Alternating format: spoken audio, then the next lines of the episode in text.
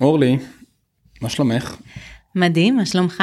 מעולה, אבל את יודעת, אני בדיוק מחפש דירה בתל אביב. ולא רק שהדירות יקרות, אלא מרגיש שהכל יקר. בחנות ירקות יקר, בסופר, שלא נדבר על מחירים של בירה, בבר. נראה לי אתה פשוט גר בתל אביב. אני בהחלט גר בתל אביב, וזאת אחת הערים היקרות בעולם, אבל את לא מרגישה את ההתייקרות הזאת בכל מקום? כן, חד משמעית, ואנחנו נמשיך להרגיש את ההתייקרות הזאת, כל הדברים מוזרים כאלו יקרו בעולם, כמו מגפות עולמיות, ומלחמות במאה ה-22, ופתאום קשה לשנע ולהזיז דברים across the globe, כמו שאנחנו עושים. ויקר להעביר אותם. מאוד יקר להעביר אותם, ובעצם כל הדברים האלה משפיעים על בסיס של כימיקלים, של פחם, של אנרגיה, של דלק, של ייצור. שאנחנו משלמים. כן, וחשמל הוא חלק מתהליך הייצור, אז זה משפיע על הסופר ועל המפעל, ועל כל אחד מהדברים האלה בדרך. נשמע ממש בסיסי, אבל כמה אנחנו משלמים לחשמל בכלל? השאלה הכי חשובה היא, איך אנחנו יודעים כמה חשמל עולה? איך מחשבים את הדבר הזה, ומי מחליט? את יודעת מי מחליט? נו. הבאתי לך אותו בדיוק פה לאולפן. בבקשה. יואב קצבוי, יו"ר רשות החשמל בפועל, הגיע היום לספר לנו בעצם למה התעריף הוא משהו, למה אני ואת משלמים בבית 50 וקצת אגורות, למה מפעלים משלמים יותר, ואיך לחבס בלילה יכול דווקא לעזור לנו לטווח הרחוק. הכי מעניין אותי זה כל התחום של המהפכה של חברות החשמל שהולך להיות, האפליקציות, התנודה בין חברות חשמל שהולכות לקרות ממש ולהשפיע על הבתים של כולנו. אז אחד הרעיונות, הצרפתייה שבי יוצאת. אנחנו אוהבים אותה. הכי מרתקים. אז בואו נזמין אותו לפה ונשמע באמת על ההבדלים בין משרד האנרגיה, חברת החשמל, רשות החשמל, ועוד כל מיני ארגונים שכנראה לא שמענו עליהם עד היום. יאללה, חשמל באוויר. חשמל באוויר. שיעת. באה אליי.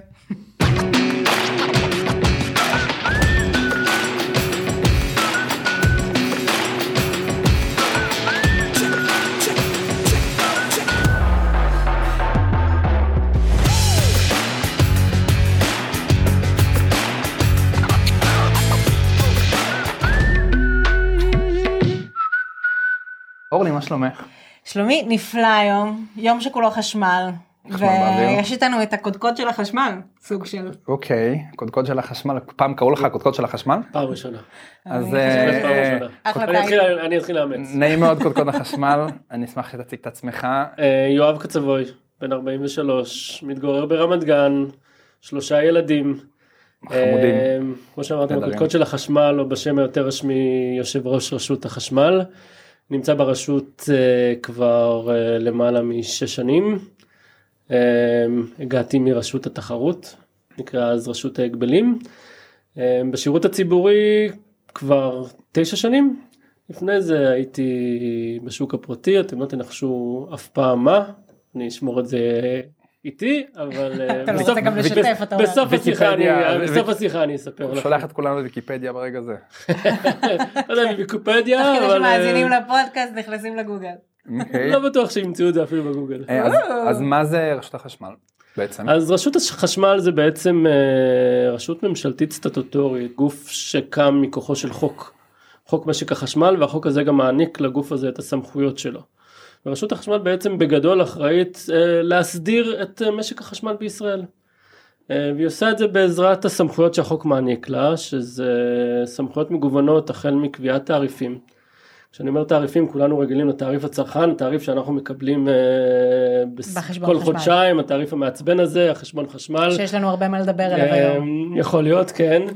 שהרשות קובעת את התעריף הזה, עושה את זה על פי סטנדרטים מסוימים, ובהתאם לעלויות של חברת החשמל, אבל זה רק באמת חלק אחד בדבר הזה שנקרא קביעת תעריפים. הרשות בעצם גם קובעת תעריפים וכללים לכל ההתנהלות, לכל הדבר ההוליסטי הזה שנקרא משק החשמל, כל קשרי הגומלין בין יצרנים, מספקים פרטיים, רשת החשמל, ספק שירות חיוני שזה חברת החשמל, מי שאחראי על הרשת, חברת ניהול המערכת שקמה עכשיו בעקבות הרפורמה. משק החשמל זה משק מאוד מאוד מורכב, ודורש התערבות רגולטורית די כבדה. בכל העולם, אגב. אוי, לא, אמרת המילה הזאת. נכון. רגולציה. אמרתי את המילה רגולציה. גם אמרת סטטוטורית ועוד מלא מילים כאלה. אולי אם אתה יכול לחדד מה בעצם אז ההבדל בין רשות החשמל לאולי חברת החשמל או למשרד האנרגיה, איפה ההבדלים פה? חברת החשמל זה גוף מבצע, זה חברה ממשלתית שהתפקיד שלה זה ממש לעשות בפועל את הפעולות כדי לספק חשמל לאזרחי ישראל. היום הסיפור הוא קצת יותר מורכב, לשמחתנו. חברת החשמל כבר לא מייצרת את כל החשמל, יש יצרנים פרטיים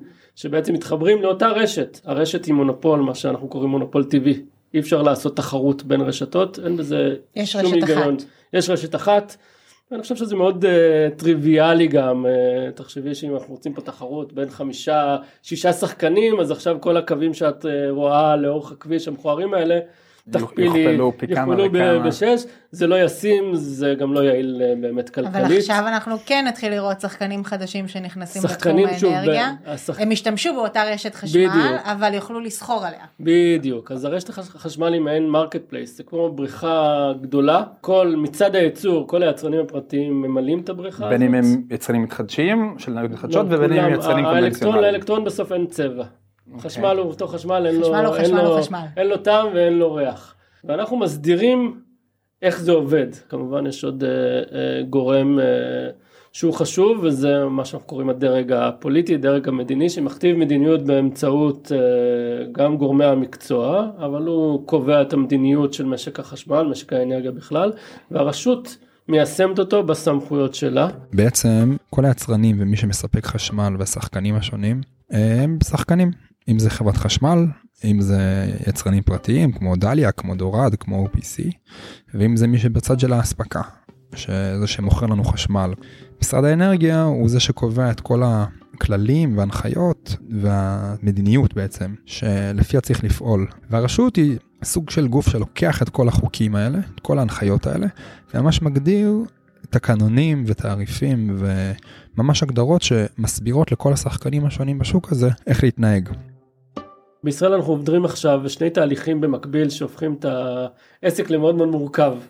בכל העולם מסורתית טכנולוגית, קודם כל בעבר היו תחנות כוח גדולות שיצרו הרבה חשמל במקום אחד, את החשמל הזה לקחו, הוליכו על גבי קווי הולכה, ואת כל הדבר הזה עשה בכל העולם התחילה בדרך כלל חברה אחת. כשהיה מונופול אחד אנכי, אז התפקיד של המדינה או של רשות הרגולטורית היה פשוט באמת לפקח על המחיר. בעולם עשו תהליך, הקדימו איתנו בלא מעט שנים, כבר בסוף שנות ה-80, תחילת שנות ה-90, התחילו לפרק את השוק הזה.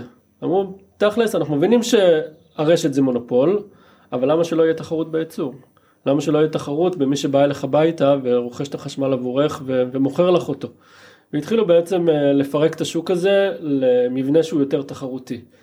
התחילו בדרך כלל במקטע הייצור, בואו נכניס עוד תחנות ייצור למשק, שיתחרו על החשמל שיתחרו ביניהם, זה הוביל ליעילות, כי פיקוח בסופו של דבר לא יכול, פיקוח יש לו מגבלות מאוד מאוד קשות ונורא קל, גם אנחנו מפקחים שלא יהיה רווחים עודפים, אז מה הכוונה רווחים עודפים? אז מנפחים עלויות, משלמים הרבה יותר לעובדים, אז פיקוח זה כלי מוגבל, ותחרות זה כלי הרבה יותר טוב בשביל להעביר תועלת לצרכנים ולהוריד את המחירים, אז פתחו את המשק לתחרות. סוג של הפרטה של איזשהו גוף לגמרי, ממשלתי, לעולם של עסקי תחרותי, שמטרתו מצד אחד כן איכשהו ליצור יעילות יותר גבוהה, כי הם רצו לתת שירות יותר טוב, ואז ליצור תחרות ביניהם בשביל להגביר את השירות לצרכן.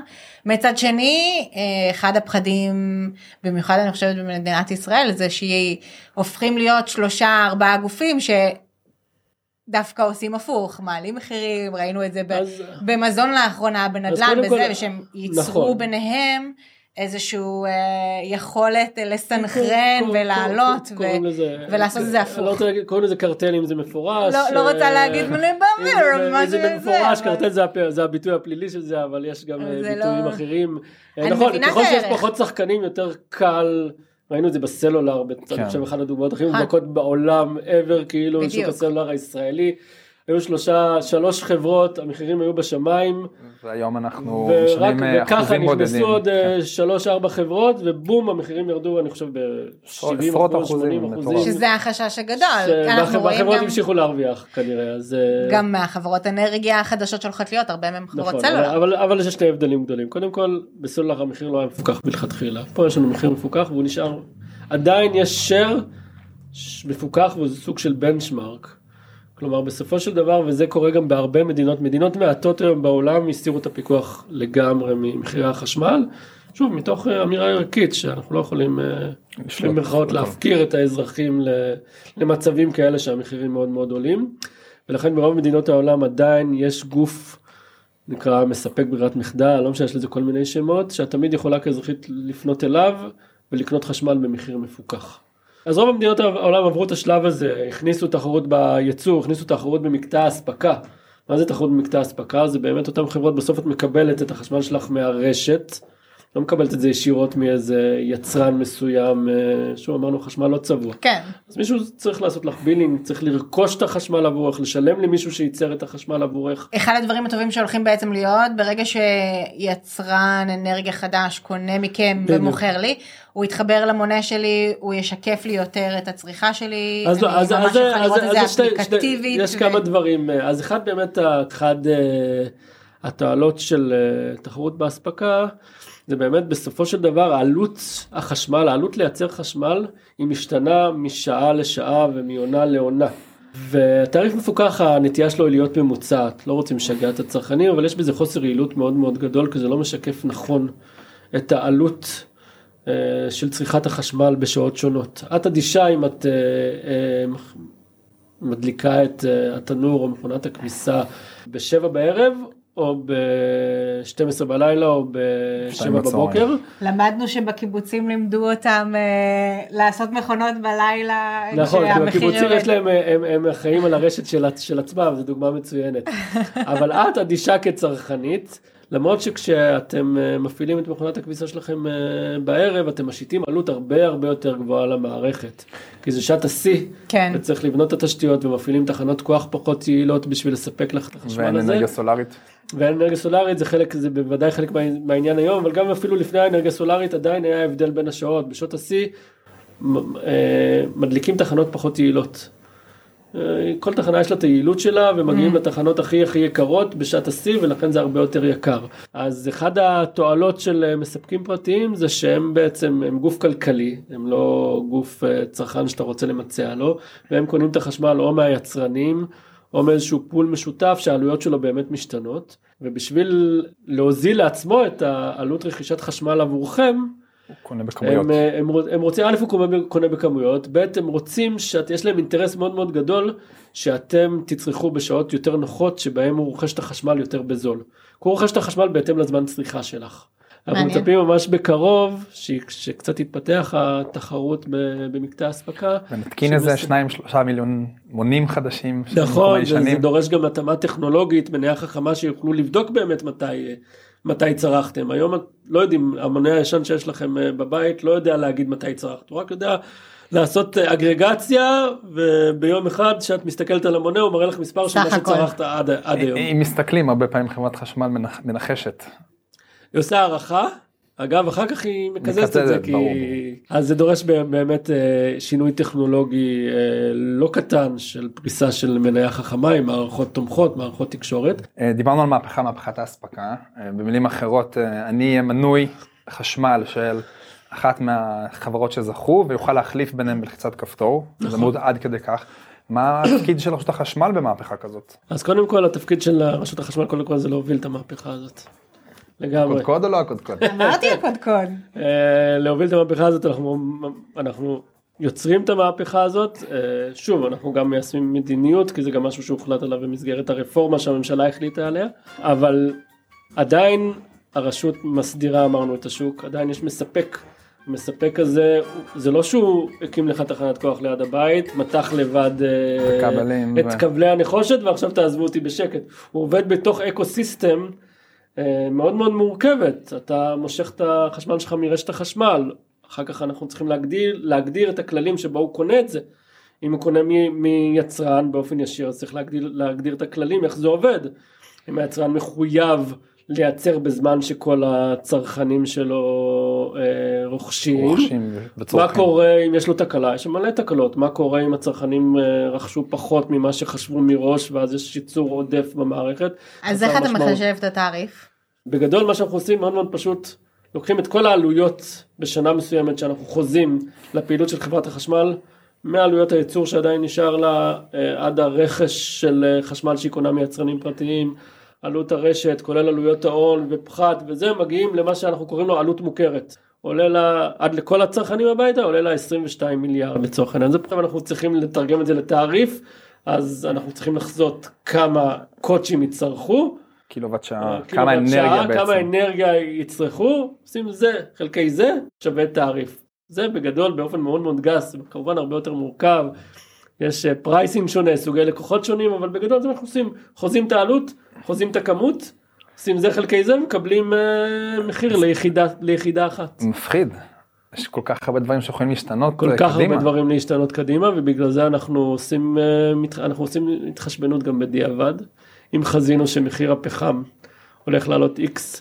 בסוף במהלך השנה הוא עלה פחות, נוצר פער, חברת החשמל הרוויחה כסף, כי היא גבתה יותר ממה שחזינו מן הסתם, והעלות שלה הייתה יותר נמוכה, אנחנו לא... אז זה מתקזז שנה אחרי? בדיוק, אנחנו לא נותנים לה לשמור את זה, וזה מתקזז שנה אחרי, כמובן יכול להיות גם לצד ההפוך.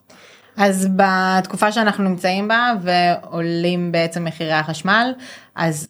זה בגלל, נכון, אז למה זה עכשיו? בגלל עלות הפחם, בגלל הערים חדשות שאנחנו מחברים, יכול להיות המון סיבות לשינויים במה שקראנו עלות המוכרת, מעלויות דלקים, ריבית שעלתה, דולר שעלה, מדד תשומות שעלו. הדולר ירד, לא? הדולר ירד, נכון, זה קצת קיזז את התעריף, אני אומר. ונתקינים גם הרבה, לכאורה, אנרגיות מתחדשות. היקף הפעילות, נכון, צריך להשקיע ברשת יותר, צריך לשלם על האנרגיות המתחדשות האלה, שהיום אולי הם סוף סוף הגיעו למחירים שהם ממש תחרותיים, אבל... למה חברת החשמל צריכה לשלם על האנרגיות מתחדשות? אם אני מתקינה אצלי בבית... לא, אם את מתקינה אצלך בבית, הכל בסדר. אוקיי, אם אני יוצרת שדה סולארי עכשיו... אבל בואי נגלה לך משהו.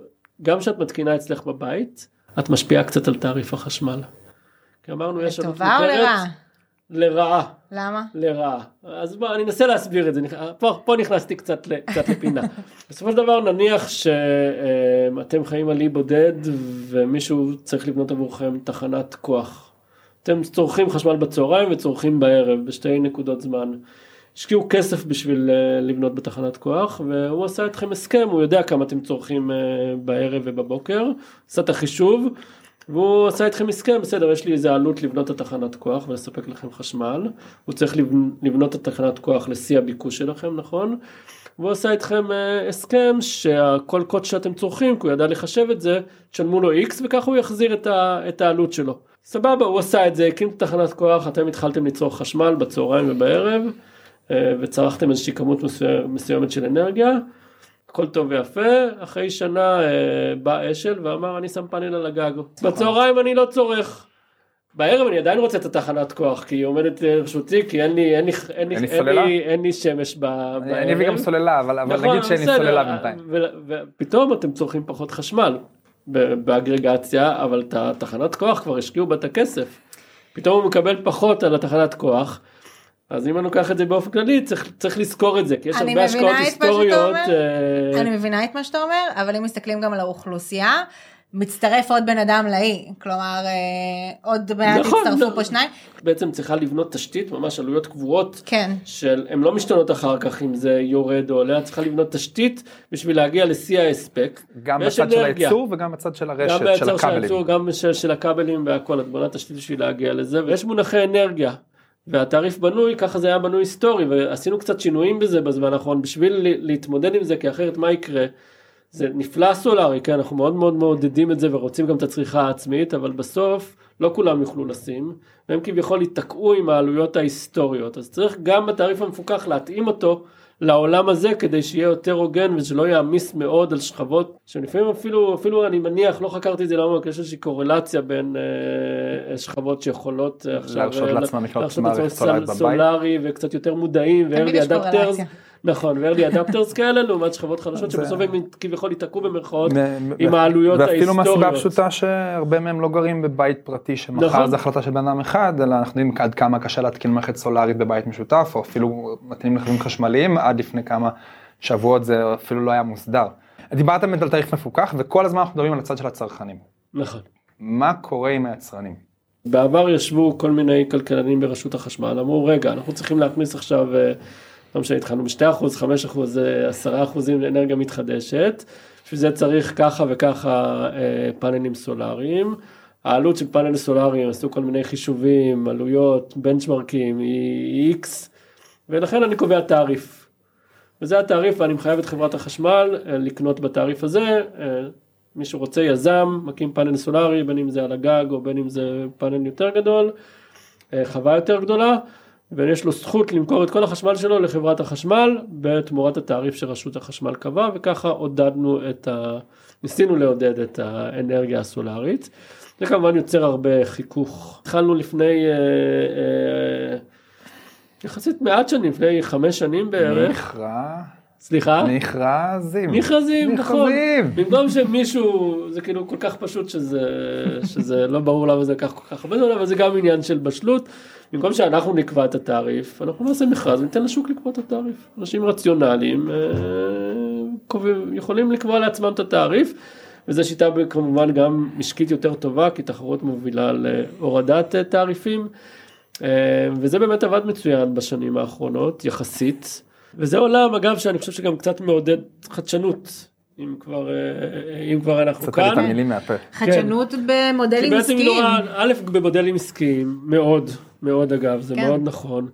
אבל אפילו גם ברמת הטכנולוגיה, בעבר היינו עושים מכרזים ל-PV על הגג, PV על מאגרים, PV על זה, היינו עושים מכרז נפרד, קוראים תעריף נפרד לרוח, תעריף נפרד לרוח קטן, תעריף נפרד לביוגז, ועכשיו אנחנו אומרים, לא, יש כללים שכולם יכולים להתמודד איתם, מי שטוב ינצח. אנחנו כן נרצה לתת ביטוי לשירותים, אנחנו אומרים מעולם שבו אנחנו כרשות קובעים כללים לטכנולוגיה, אלא אנחנו קובעים כללים לשירות ולאיך המשק עובד. אז אנחנו מנסים לייצר כללים כאלה מאוד מאוד ניטרליים, כללים שמבוססים על הצורך ועל השירות, ולא מבוססים על טכנולוגיה ספציפית כזאת או אחרת, מאוד מאוד רוצים להגיע לשם, אני חושב שעשינו התקדמות גדולה בשנים האחרונות. יש טכנולוגיות שהרשת אוהבת? יש טכנולוגיות שהרשת אוהבת, בהחלט. איזה? הרשת אוהבת מאוד אוהבת. כל מה שמגיב לה מהר. נכון, הרשת אוהבת גמישות. מאוד מאוד אוהבת גמישות. ובאנרגיות מתחדשות אז אנחנו מגיעים לדברים שהרשת אוהבת, למרות שגם, כאילו, שמש. הרשת לא מתה על אנרגיות מתחדשות. לא, כי זה גם לוקח זמן משרת. הרשת לא מתה על אנרגיות מתחדשות. כי רוח, נגיד, אי אפשר להסתמך עליה. גם על שמש קשה להסתמך. יש פתאום עננות, יש פתאום סופת אבק, זה תלוי באיזה יום, אני מניח שנביא לפה את מנהל המערכת, אנשים שיושבים ככה על מסכים, מחכים לאתגר הבא וישר מגיבים, מסיתים, מסדרים, ובישראל זה קשה, כי גם אנחנו לא יכולים לקנות אנרגיה מאף אחד מחוץ למדינה. נכון. כל דבר, בסוף מגלים שלכל דבר יש דאונסייד. כולם אוהבים אנרגיה סולארית, אבל זה תופס המון קרקע. כולם רוצים אנרגיית רוח, אבל זה אולי, זה מרצד וזה נורא, פוגע נורא בנוף. יש המון המון דברים שעדיין טעונים שיפור תן לנו דוגמה, משהו אחד. אז על הניהול של הרשת. תן דוגמה על הניהול של הרשת. הרשת הייתה בנויה בצורה מאוד מאוד פסיבית, דיברנו על זה, וכדי להפיק ממנה יותר צריך לנהל אותה בזמן אמת. לנהל אותה בצורה הרבה, הרבה יותר חכמה. בעבר, בשביל להיכנס להתחבר לרשת כיצרן פרטי, היית פונה לחברת החשמל או למנהל המערכת, לא משנה, והם היו בודקים, יש מקום ברשת, איך הם היו בודקים את זה? היו אומרים, אתה, ההספק שלך הוא X, נניח הספק שלך 10 מגוואט, עכשיו אני בודקת אם יש מקום ברשת, לפני 24 שעות ל-10 מגוואט, אם אין מקום, יאללה, הביתה. ובעצם אתה אומר, למה? יש משטר הפעלה מסוימת ליצרנים אחרים, שיכול להיות מה שנקרא, יש סינרגיה מסוימת, זה כמו התפוז, הקליפה של התפוז והתפוז, אפשר להכין מיץ מהתפוז ולהכין ריבה מהקליפה, זה קלישאתי, אני יודע, אבל זה ממש זה. ובאופן פרקטי, למשל, אם יש קו בנגב שעמוס באנרגיות מתחדשות ביום, אם הייתה איזושהי אנרגיה מתחדשת שהיא לא סולארית ושהייתה פועלת רק בלילה, אז על אותו, בדיוק, על אותו צינור של חשמל. אבל אני אגיד אפילו מעבר לזה, אם יש אנרגיה סולארית, אתם יודעים, היצור שלה, מאפיין היצור שלה הוא ממש פרבולה כזאת. היא מייצרת בשיא רק בשתיים בצהריים, בשיא השמש, ובשאר הזמן היא מייצרת הרבה פחות. אתה יכול להכניס אנרגיות מתחדשות מעבר לשיא, כלומר, אז יכול להיות שבשיא אז תגיד לחלק מהאנרגיות המתחדשות, אל תייצרו. מה שנקרא, נקטום אתכם. אבל תוכל למלא את הכתפיים, תוכל על אותה רשת להכניס הרבה יותר אנרגיה.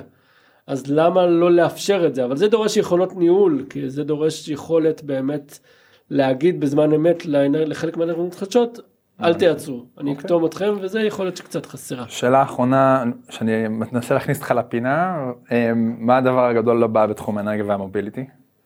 רכב חשמלי. רכב חשמלי. ברור, זה גיים צ'יינג'ר מצוין. הרשת אוהבת את זה, זה לקוח חדש. לא, אבל זה אתגר מטורף. הרכב החשמלי זה אתגר מטורף. תחשבי שכל האנרגיה שעכשיו מגיעה מתחנות דלק, צריכות להגיע עכשיו. מהרשת. ברור. וצריך לבנות את זה יכולת ייצור גם. ותעריפים. ותעריפים מתאימים.